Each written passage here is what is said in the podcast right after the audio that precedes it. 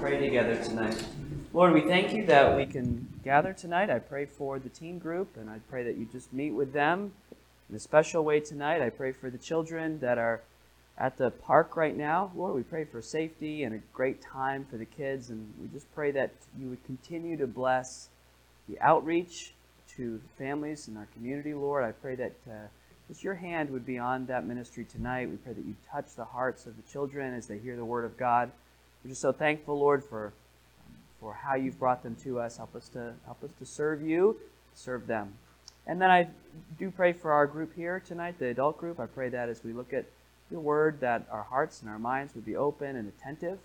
I just pray that all of us, when we finish tonight, will just sense that we've given you the praise and honor that you deserve. In Jesus' name I pray. Amen. All right, kids, uh, teens are dismissed. And the adults, we'll take our Bibles and find Mark chapter 4 tonight. All right, we've only got a couple of weeks left in this study, and I've really enjoyed it. I hope you have as well. So, we are, if you'll notice the, the lesson, we've done six of the discussions. There's seven discussions, but the day away is, uh, we're going to do it a little bit differently. In the, in the course, it's designed to you take a whole day. It's almost like a field trip, and you go through some things. So we didn't have the logistics to make that one happen. So we're just going to take it in two parts, and we're going to make two evenings discussion of what's intended to be the day away. And it's really a the other sessions have been kind of informative. Of course, they've been thought provoking, but the this these next couple of weeks, this week and next week, are really more introspective. We're going to look at a passage of Scripture, and the goal is for us to think about how we process the what we know about Jesus, what we've learned about Jesus. And wouldn't you know that Jesus himself gave us the tools for that, and it's in a parable. So we're going to look tonight at a parable. If you're not sure what a parable is, a parable is just a very simple story. It's like an illustration. Like, imagine if this happened and in that story, there is a spiritual lesson that we're supposed to learn. So it's an example. And so that's what Jesus is about to do. So let's look together at Mark 4, and we're going to begin in verse number 1. Mark 4 and verse 1. The Bible says this And he began to teach by the seaside.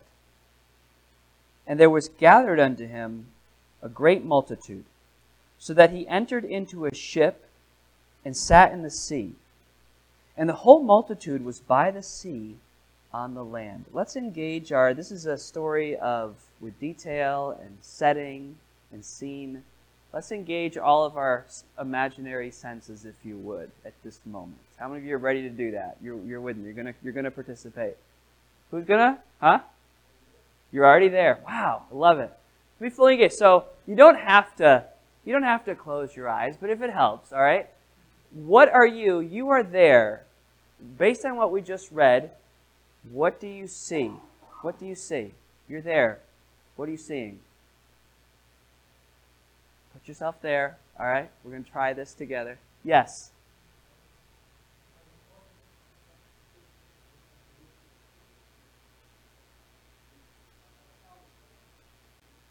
Wow. So you don't have to imagine, you've seen it in real life.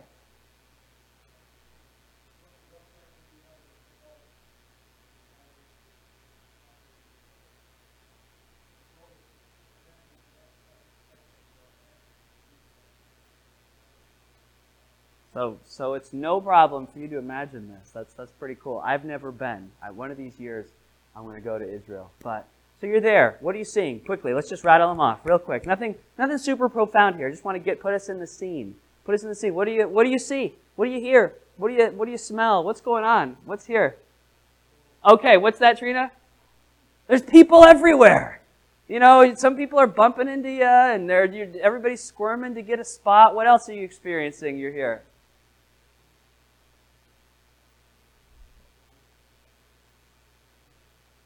Smelling the salt, you smelling the salt water. Yeah. What else is going on?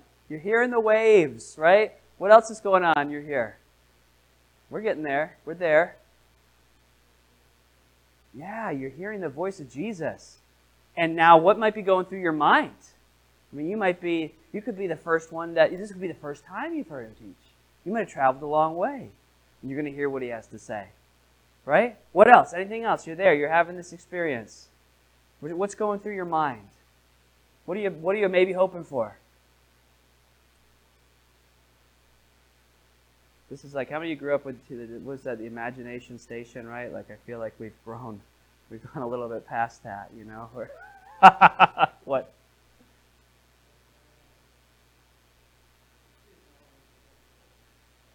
Yeah, yeah. so like, so you're not smelling salt water. That's okay. Yeah, yeah. The de- yeah. That's funny. The Dead Sea would be the Dead Sea would have salt, but you're right. Sea of Galilee would not. You would not be smelling salt water. That's a good one. fish. There you go. You might be smelling the fish.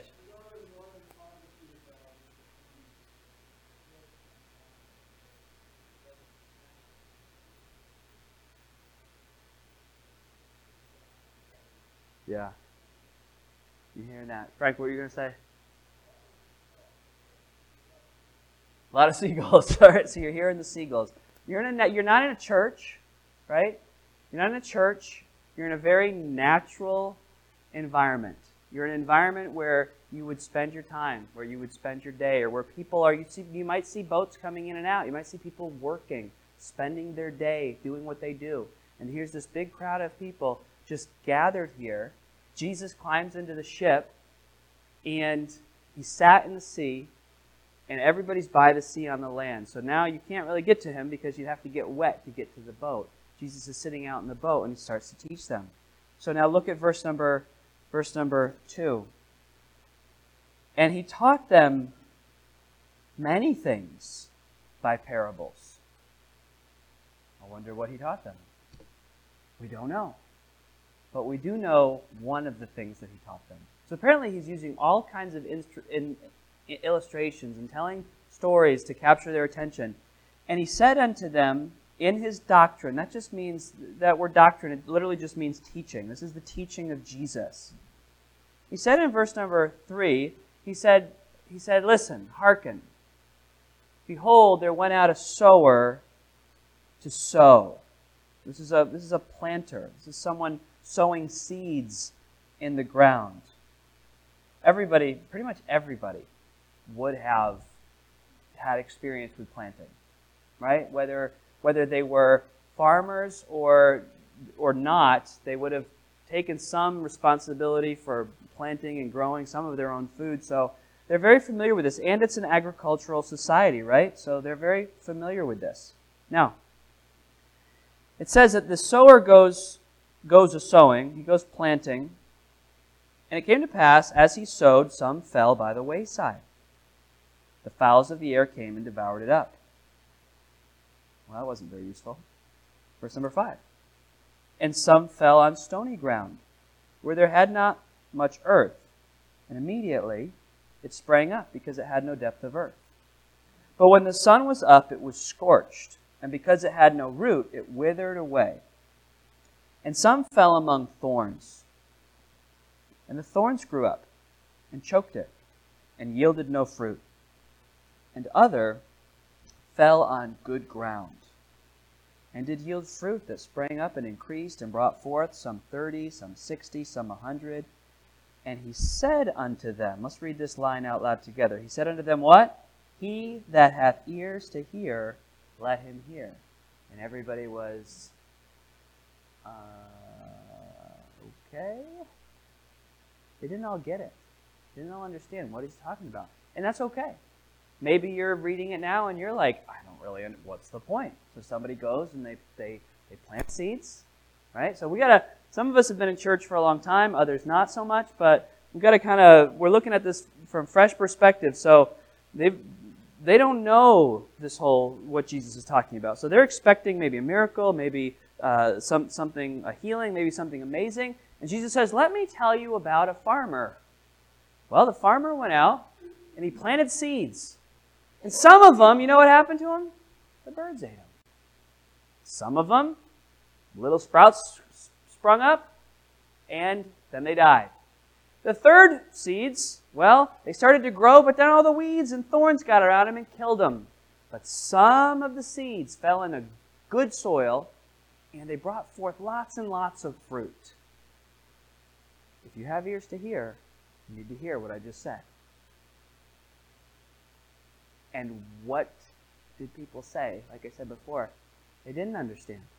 They really didn't understand. But something very interesting happens to them, to him. Look at verse 10. And when he was alone, they that were about him with the twelve asked of him the parable.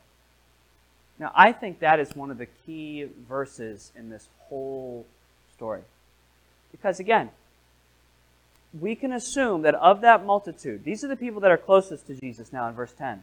We can assume in that multitude how many people understood what Jesus was talking about. Probably what? I would assume none of them. If the disciples didn't understand what Jesus was saying, I would assume that none of them understood anything. They just sat there. They were Jesus was they were interested in Jesus, but everything that he said just went and so what did the what did the whole group of people then then do? What did they do? It doesn't say exactly, so what do we so but we based on what happens next, what do we assume happened to that whole huge multitude of people?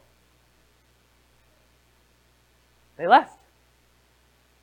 They left in what they left scratching their heads, yeah.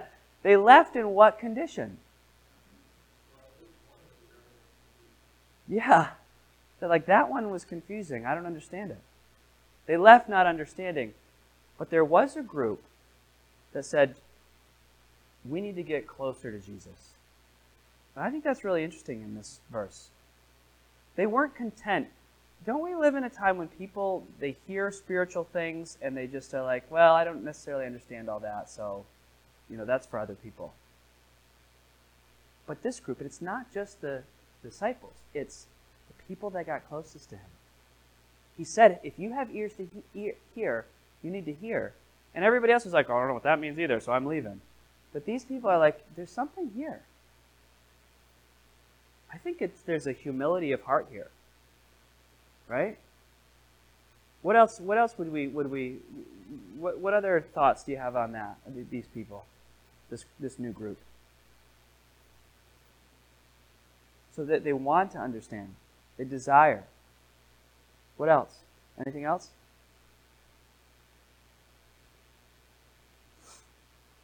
Okay. So I think it starts with this that they realize the importance of who Jesus is. Remember, we've spent several weeks talking about who Christ is. If Jesus is such an important person, if he's such an important figure, who is the one who gets to decide who he really is and what his teachings matter? Who gets to make that decision? He does. The only way to know about Jesus is to get close to him. We can't formulate our own opinions or our own uh, agenda about it. We've got to be willing to submit to, well, what does he say? So let's see what happens next. So Jesus says to them in verse 11, Unto you it is given to know the mystery of the kingdom of God but unto them that are without, all these things are done in parables, that seeing they may see and not perceive, hearing they may hear and not understand, lest at any time they should be converted and their sins should be forgiven them. There's, there's a group of people they don't want to know, they don't want to hear. And so to them the parable remains a mystery. Verse 13, he said unto them, Know ye not, don't, don't you know this parable? Then, and how will you know all parables? Now here, here we go, verse 14. Now, Jesus is willing to explain the parable to the one who wants to hear. So he says in verse 14 The sower soweth the word. The sower soweth the word. So obviously, the farmer would represent anyone who's doing what? The farmer here, the sower, he represents anybody doing what? Yeah, Anybody talking about Jesus? Anybody speaking about Jesus and pointing people to Jesus? The sower soweth the word. And so obviously the seed, the seed is God's word. It's the gospel of Christ that we're talking about. So now the that's the, the farmer, the seed, and the path, or the, the way, the ground, these are the people that are hearing it. These are the hearers. So, verse 15, he describes the ones by the wayside. He says the, the ones by the wayside are the ones where the word is sown, there's, there's something planted in their life, but when they have heard, Satan comes when? Immediately. So some key, key words here. When they have heard, Satan comes immediately, takes away that which was sown in their hearts. Okay? The next group. These are they likewise which are sown on stony ground, who when they have heard the word, there's a different immediate response here. Immediately, those people say what? Yeah, this is great. This is awesome. This, this message of Jesus, this is, this is amazing. They receive it with gladness. They're excited about it. They're joyful about it. But in verse 17, they have no what? Root. It just remains very surface level, very superficial. And because of that, difficulty comes, right? Affliction, persecution, for the world's sake, and immediately, as soon as that happens, what happens? As soon as they're like, well, Jesus, I thought it was all sunshine and roses, and then difficulties come, they say, ah, I'm done with this. I'm done with this. Okay? Well, now let's look at the next group. Verse number 17 or 18. And these are they which are sown among thorns. They hear the world, the word. They make even it seems as if they make even more progress than some of the than the other groups, but verse 19, the cares of this world and the deceitfulness of riches and the lust or the desire for other things entering in, it chokes the word and becomes unfruitful. Now, verse 20. And these are they which are sown on good ground, such as hear the word and receive it and bring forth fruit, some 30, some 60, and some 100. So this is a this is a the point of this this parable is for us for each person to look in their heart and to say, well, there's there's the seed is being sown, but how am I receiving it? How do I how do I receive the how do I receive the seed that's been sown? How am I receiving the word of God? So I just want to ask you a question. Let's take it. Let's take the let's take the um, the parable and let's give some real life examples of what this would look at like. So remember the three the three types. The first one is the one that falls on what? The wayside. And what happens? The birds come and eat it. It says Satan immediately comes, takes the word away. The birds. What does this look like in real life? Somebody help me out here. So Jesus says this is an example of how some people interact with God and His Word and in the message of Jesus. So, so explain, what do you think happens with this group um, where they are hearing it, but immediately, so if you could back us up to verse 15, James, that would be great. They immediately hear, Satan immediately take, they hear, and Satan immediately takes it away. So describe what happens in these scenarios. Maybe it happened to you at one point in your life before you became a believer. What is the what is the profile of this? How would you describe the profile of this person right here.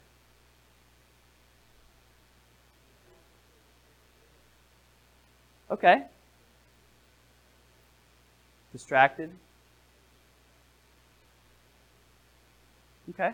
What, you, you going to say, Jim?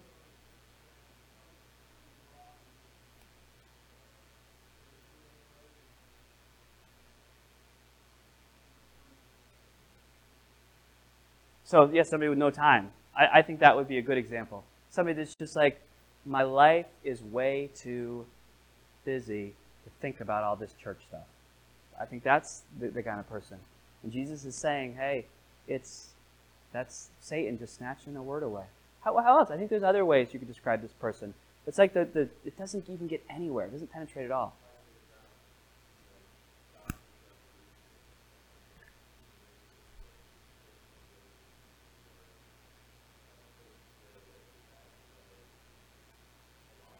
That's a really good one too, because it's like they're preconditioned not to believe.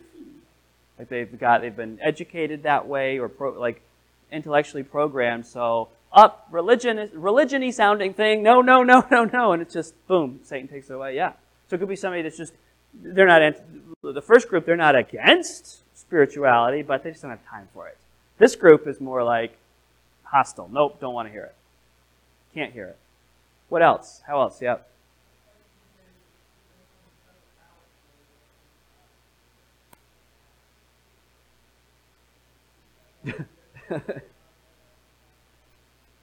I've, I. you didn't get you did you get good grades in philosophy or uh, just so that's a good point though because I've talked with people. They say you try to speak to them about Jesus and they say, "Oh well, listen, there are so many religions in the world. How could you ever know which one is right?" So they use that as an excuse to just say, "What? I'm not going to listen at all. I'm not going to consider it." Well, the truth is, there actually aren't that many religions in the world. There's only a few, of ma- major ones. It would, you know. Anyway, another topic for another time. How else? Somebody? What else? What? Uh, how, what else would the profile look like of this person? They don't want to. It just never gets anywhere. Skeptical person. Yeah, they could just be skeptical.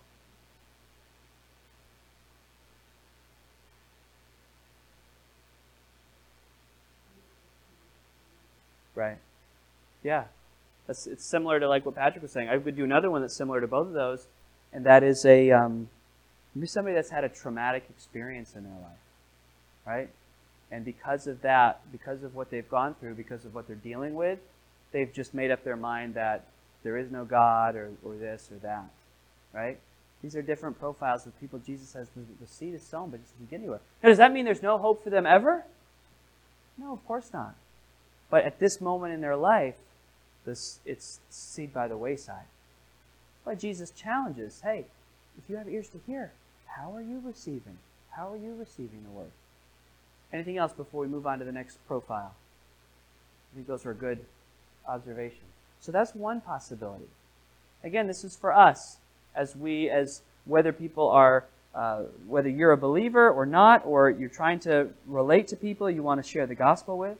That's the first group. Now, the second group, we move down to verse number 16. Now, these people, they do make a little progress. They hear the word, immediately they receive it with gladness, but there's no root. And when the difficulty comes, that's it.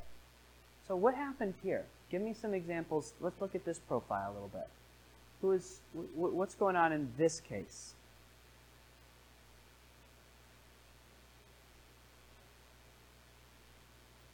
Yeah.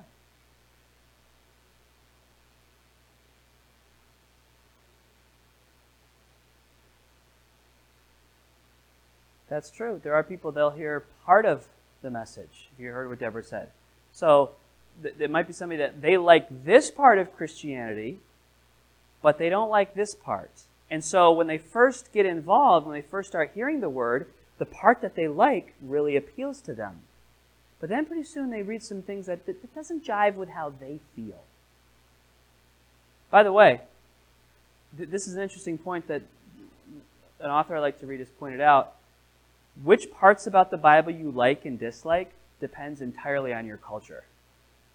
For instance, in the United States and in Western civilization, what is the part of Christianity that almost everybody loves? That they like, they appreciate? The love of God. Love your neighbor as yourself. Love, love, love, love, love. They, they love it, right? Because our culture values that. But then what is the part about the, that people don't like? Sin, judgment, teachings about hell. Like, I can't accept any of that. But now you flip this completely around and you go to a place like Iran, okay, where people have a, a very different religious viewpoint, and it's the complete opposite. They believe in a God of wrath and justice and judgment. But the fact that there's a God who would just forgive people, would give himself to forgive, they're like, that doesn't make any sense to us. People need to pay for what they see what I mean? Like people are preconditioned to that's why the Bible the Bible just levels all cultural assumptions. Right? Jesus Jesus hasn't come to fit into our American mold, right? Or our or some other country's mold. Jesus came to set the mold. He is the he is the way, the truth, and life. So this could be a group of people that they get they like it, but then something no, I'm not comfortable with that. What else? What else would be another way to another scenario for this group? They're they're on the stony ground. A little bit of root, but then hmm,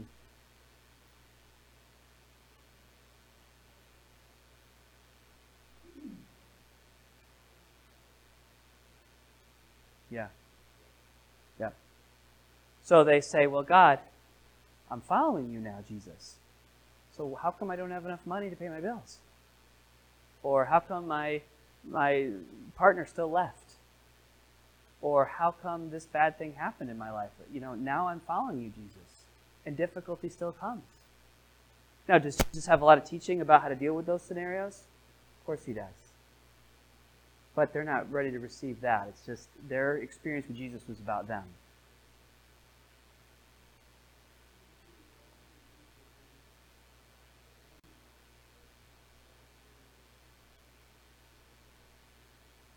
Yeah. Because it says in, can you go to verse 17 for me there? Um, because affliction or persecution, see that in the middle of the verse? So persecution comes along. And I've known many people who come along a little ways in, in giving their life to Christ only for like a family member or a close friend to say, I can't believe that you would you believe that. Like you can't go you can't you, you can't do that. And and the Holy Spirit, Jesus is starting to do a work in their heart, but pressure from other people derails their spiritual progress. It's happened many times. It's a good one. That's a good point. So anything else? This this this person. What is his profile? Okay. Let's go to the last one. Well, it's not the last one. It's the last bad one. Then there's the good one. Okay. So, now we go to verse number 18. The ones who are, their seed is planted among thorns. They hear the word, the cares of the world, deceitfulness of riches, the lust of other things enters in, chokes the word, and they become unfruitful. This is an interesting one, but let me get your thoughts on it first. I've got some additional thoughts, but but go ahead. What what do we think about this profile? Describe this one.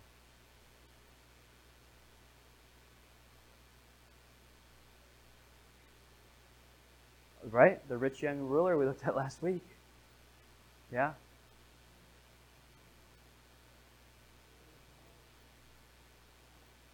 So, yes, Jesus comes, says, "Hey, you can you in me you have eternal life, forgiveness, all of that." But when you turn to Jesus, and G- does, Jesus doesn't ask anything of us except to turn to Him. But by default, when you turn to Him, you are doing what? Yeah. You're turning away from the, the whole point of repentance isn't that you have to change your life, it's that you are now willing for your life to be changed by Jesus.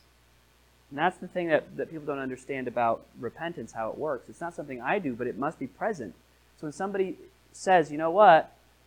Yes, who I was before Christ, who I was before Christ was not good. Doesn't mean I didn't have any you know, good human qualities about me. I'm not saying that, but before God, who I was was was sinful and wrong, and now I turn to Jesus. Jesus wants to make a new person out of me.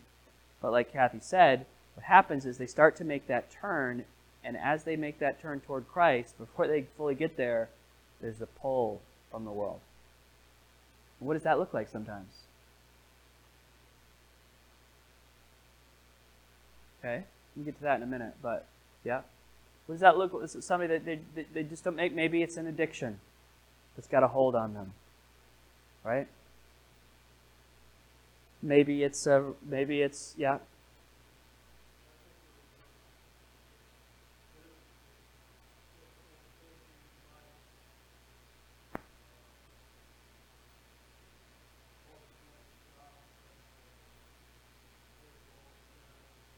Yeah.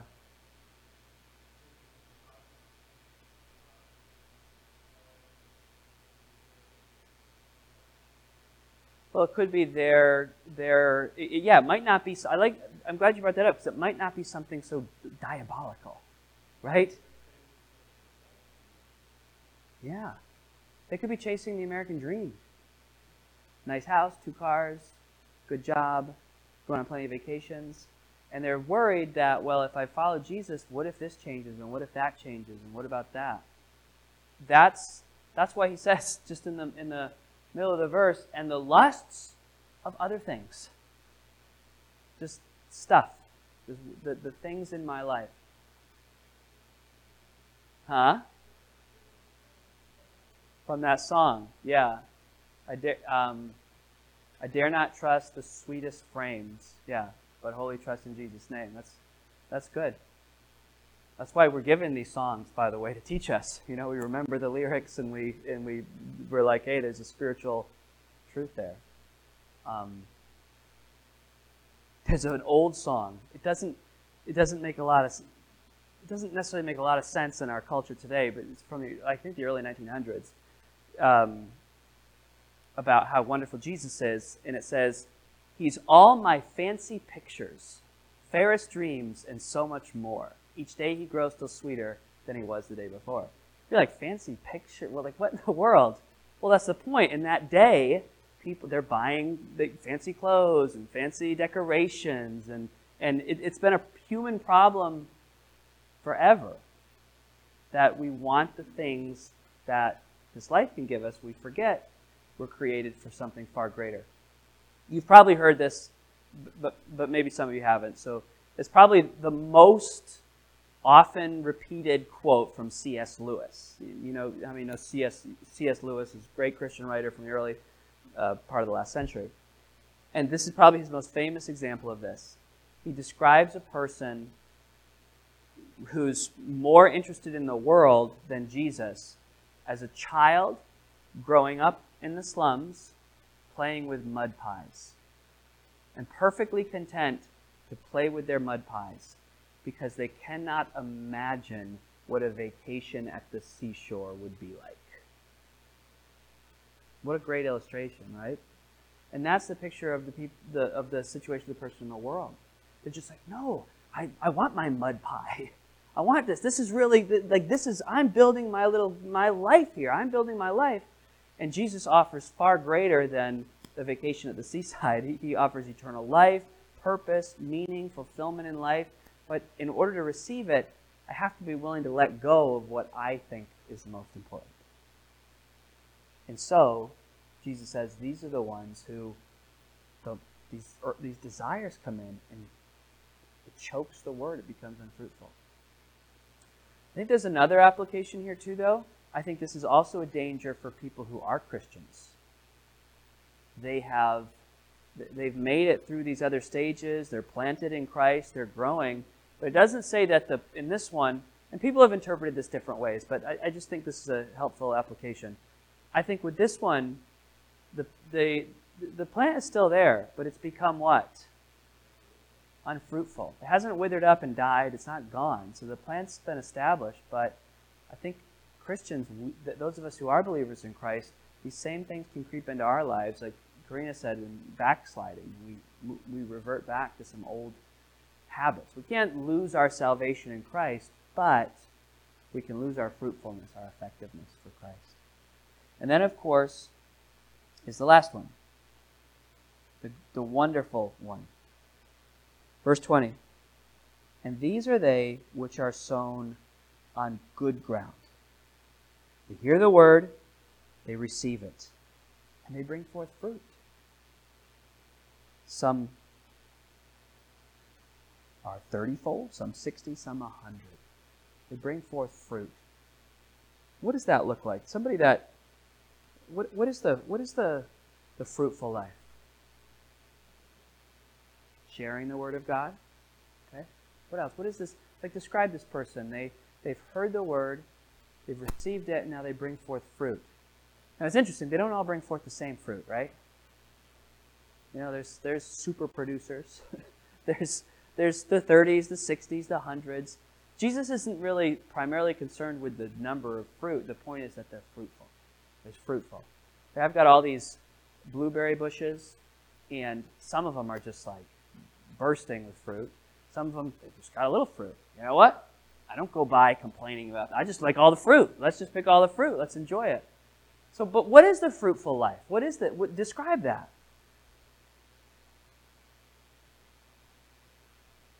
You want God's will. Sure. Not your own will. And then what does that result in here? What, how would you describe this fruitful life?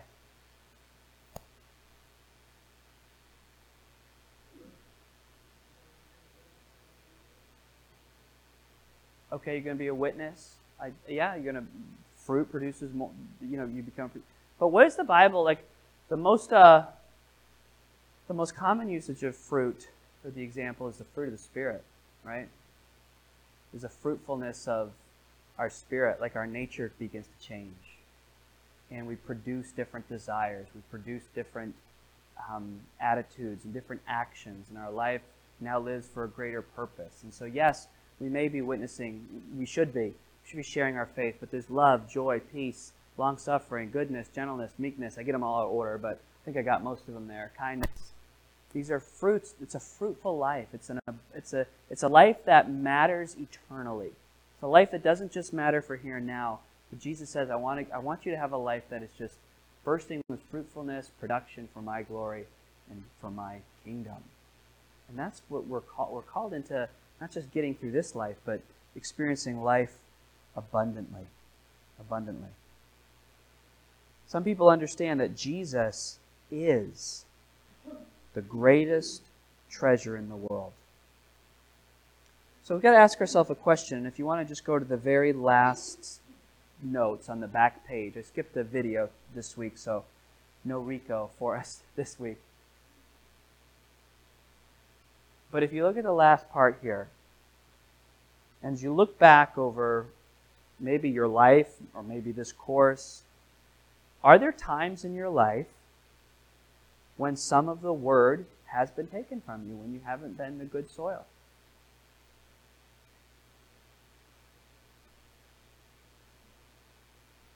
Yeah. And what moments does that? I mean, I'm not asking anybody for like a deep moment of confession or anything or publicly, but just generally speaking, at what what types of times in your life has that kind of happened? I'll tell you, for me, when I become less receptive of the word, it's because I have it's busyness. It's just like, oh, this is going on, that's going on, lots of lots and lots of things that are going on in my life, and the word just starts to get snatched away. That's as a Christian. Maybe you have something from before you were a Christian, something kept you from Christ for a while. Anybody, quick uh, example or testimony on that? Okay.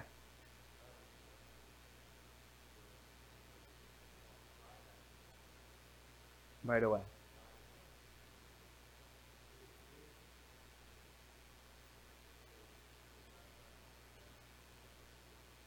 Yeah.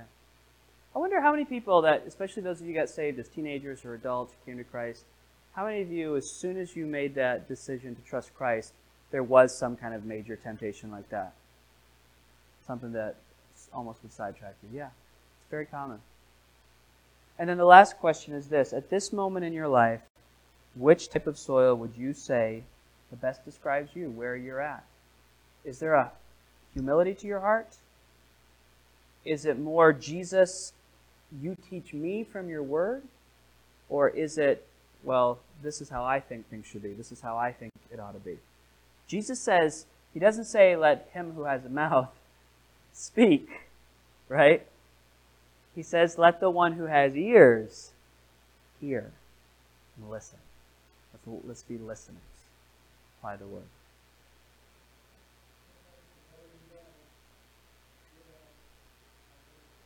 Yeah.